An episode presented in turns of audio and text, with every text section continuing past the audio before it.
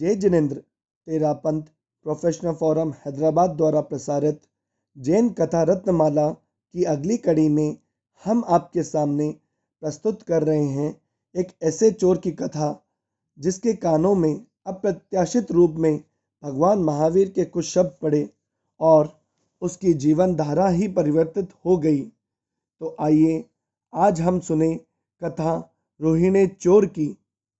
यह कथा उस समय की है, जब हम सबके प्रेरणा स्रोत, परम पावन, परम पूज्य भगवान महावीर तीर्थ स्थापना कर, तीर्थंकर रूप में ग्रामानुग्राम विचरण करते हुए राजगृही पधारे।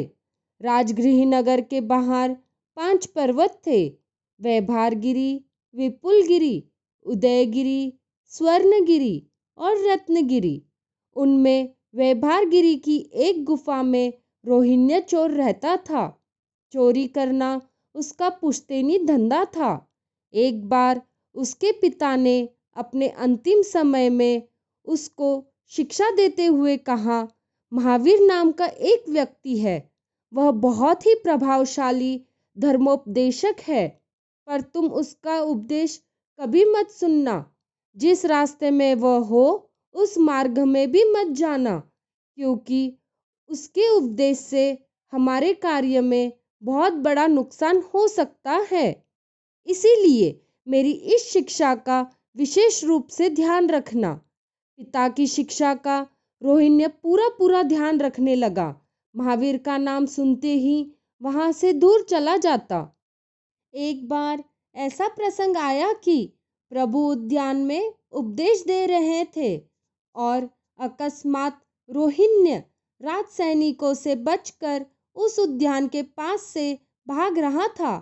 महावीर की बात सुनाई ना पड़ जाए, इसीलिए कानों में उंगलियों को डालकर उधर से यह सोचकर दौड़ा कि, जल्दी से जल्दी यहाँ से चला जाऊँ। संयोग की बात दौड़ते समय वहाँ उसके पैर में कांटा चुभ गया।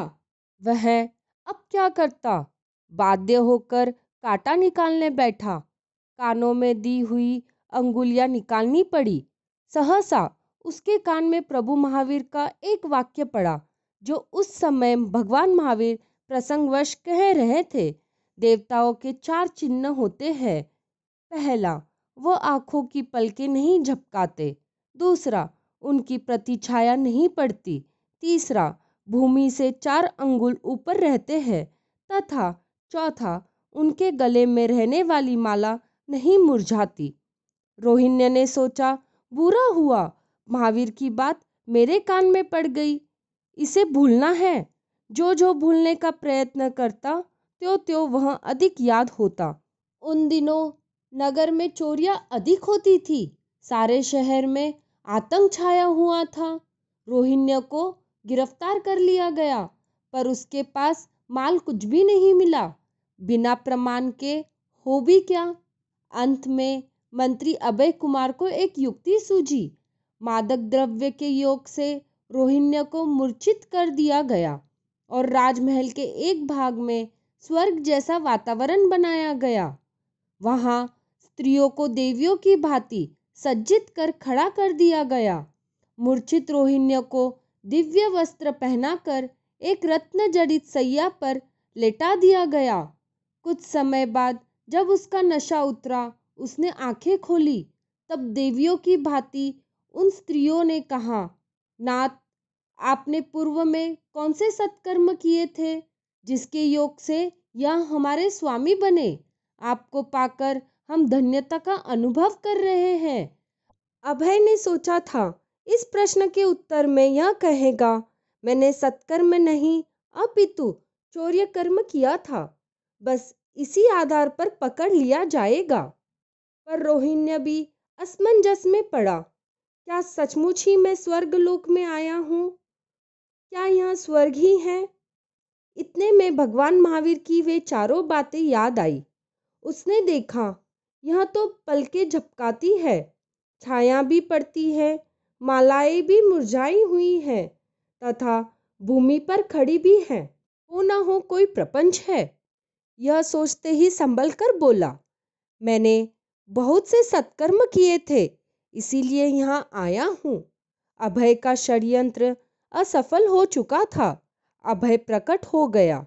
रोहिण्य ने सोचा, भगवान महावीर के एक वाक्य ने मेरी रक्षा कर दी। वह भी बिना मन से सुने हुए वाक्य ने। क्या यह अच्छा नहीं होता कि मैं उनके संपर्क में आ जाता? कुछ लाभ लिया होता।